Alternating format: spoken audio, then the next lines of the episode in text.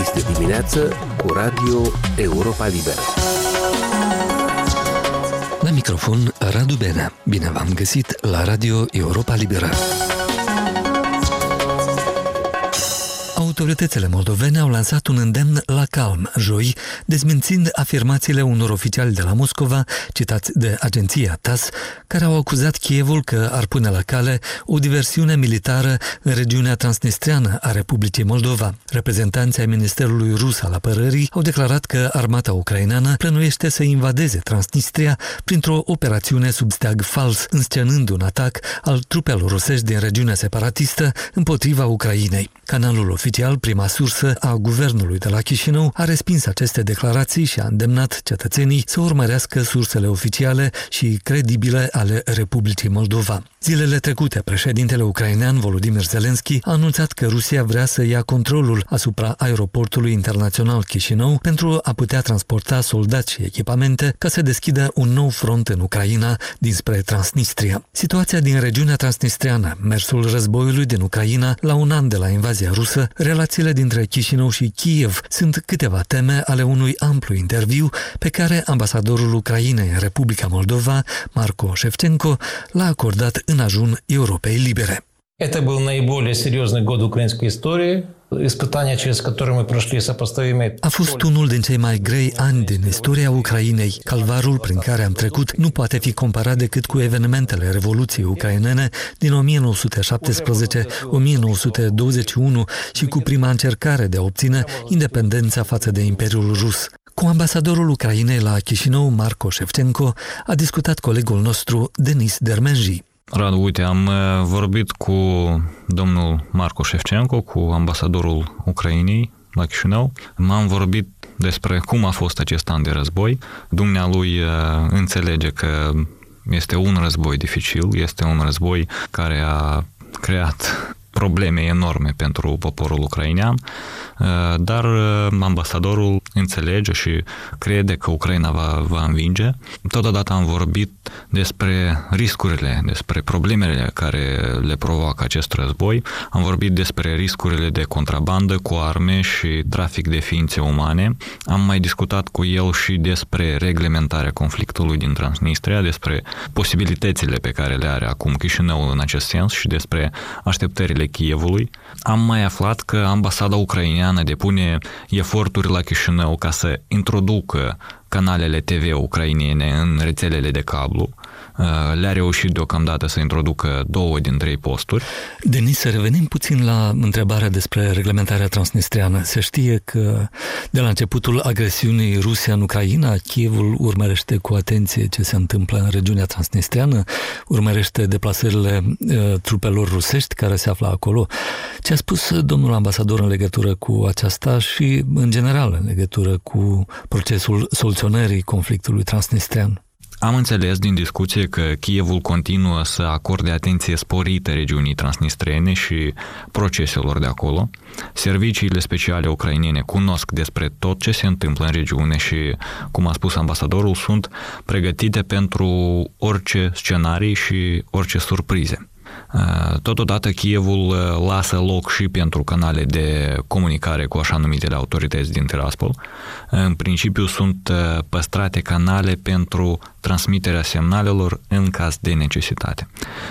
În ceea ce ține de viziunea Kievului asupra atenției pe care o acordă Chișinăul acestui proces de reglementare transnistreană, Kievul înțelege că dosarul transnistrean se află pe masa președintei Maia Sandu, pe masa premierului, pe masa vicepremierului pentru reintegrare și Chievul înțelege că doar Chișinăul poate să decidă câtă atenție și cu ce viteză să rezolve această problemă, cât atenție să acorde, cam, cam așa, dacă pe scurt. Denis l-a întrebat pe domnul ambasador al Ucrainei și despre pretinsul plan uh, rusesc de debarcare a puterii de la Chișinău, plan despre care a vorbit mai întâi liderul de la Kiev, uh, Volodymyr Zelensky.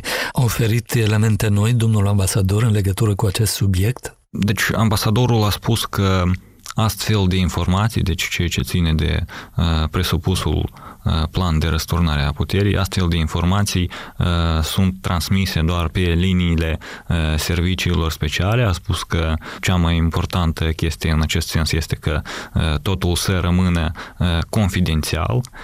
El a spus că nu a văzut acest plan, dar crede că faptul că a fost, deci se vorbește despre acest plan, faptul că serviciile ucrainene și moldovenești deja cunosc că acest plan putea să provoace probleme în Chișinău, deci acest fapt spune că planul cumva ar exista și dumnealui crede că Rusia, începând războiul în Ucraina și neavând o strategie de încheiere a acestui război, a înțeles că va merge pe logica că ar majora cumva mizele și vorbele despre acest plan cumva se înscriu în, în logica asta de majorare a mizelor.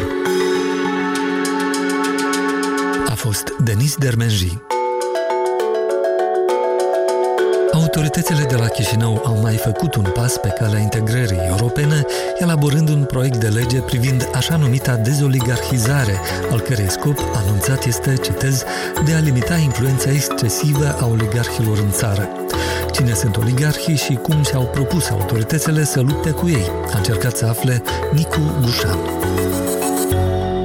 Așa cum spun și autoritățile Republicii Moldova, Ministerul Justiției, acesta ar fi un prim pas în, așa cum numesc ei, lupta împotriva oligarhilor. În primul rând, principala noutate care este adusă de acest proiect de lege este înființarea unui Comitet Național de Deoligarhizare. Asta ar însemna că pe lângă guvern va fi creată o structură compusă din mai mulți membri. Vorbim aici de prim-ministru, de prim-vicepremier, vicepremier, ministrul justiției, al economiei, economiei, uh, de la finanțe, de la interne, sunt uh, aproape toate instituțiile cele mai importante în stat, inclusiv guvernatorul Găgăuziei va face parte din componența acestui comitet. Asta va însemna că acest comitet, înființat pe lângă guvern, va examina sesizările pe care le va primi privind recunoașterea unei persoane drept oligarh. Cum definește proiectul de lege noțiunea de oligarh și cine juridic ar putea declara o persoană drept oligarh potrivit acestui proiect de lege? Păi, în uh, proiectul de lege sunt trecute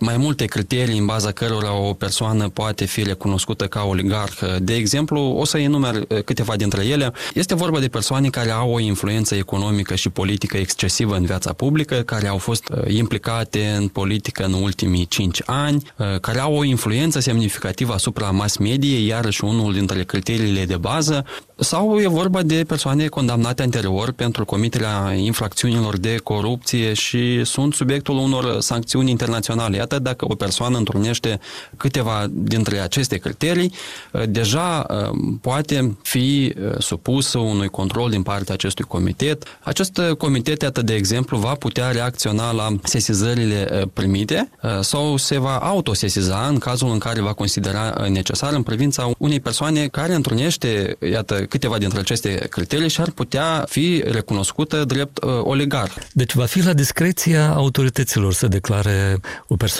drept oligarh. Ce spune proiectul despre dreptul la contestare a unei asemenea decizii? Da, Parlamentul este cel care va vota cu votul la 3 cincimi dintre deputații aleși dacă o persoană va fi sau nu recunoscută oligarh în baza unui raport pregătit de comitetul despre care am menționat uh, mai sus, dar asta nu înseamnă că uh, persoana vizată uh, nu va avea drept la replică sau la contestații. Poate face asta la etapa când comitetul pregătește acel raport pe care urmează să-l înainteze Parlamentului. La a doua etapă poate fi audiat în plenul Parlamentului, iar în cazul în care Parlamentul totuși decide că o persoană este recunoscută drept oligarh, iar persoana nu este de acord cu decizia luată de legislativ, poate contesta la Curtea Supremă de Justiție în termen de 15 zile de la publicarea hotărârii Parlamentului în monitorul oficial. Respectiv, ultimul cuvânt este spus în instanța de judecată, acolo unde, iarăși, una dintre condițiile trecute în acest proiect de lege este că sesizările sau contestațiile primite de la persoanele vizate, declarate oligarhie, vor putea fi examinate doar de judecătorii care au trecut de preveting, de exemplu. A fost Nicu Gușan. Un eveniment sportiv a căpătat conotații politice la scară regională. Este vorba de dubla partidă din Europe Conference League dintre echipele Partizan Belgrad și Sheriff Tiraspol. Meciurile programate pentru 16 și 23 februarie au fost marcate de temerile guvernării de la Chișinău că Rusia ar pune la cale acțiuni destabilizatoare în Republica Moldova, inclusiv cu participarea unor cetățeni din terțe țări. Mai multe de la Mircea Țicudean. Clubul de fotbal din Serbia, Partizan Belgrad, a anunțat că puținii suporteri de la Sheriff Tiraspol ce urmau să asiste la meciul retur din Europe Conference League de la Belgrad, joi 23 februarie, nu vor mai veni. 45 minuta. Partizan Sheriff.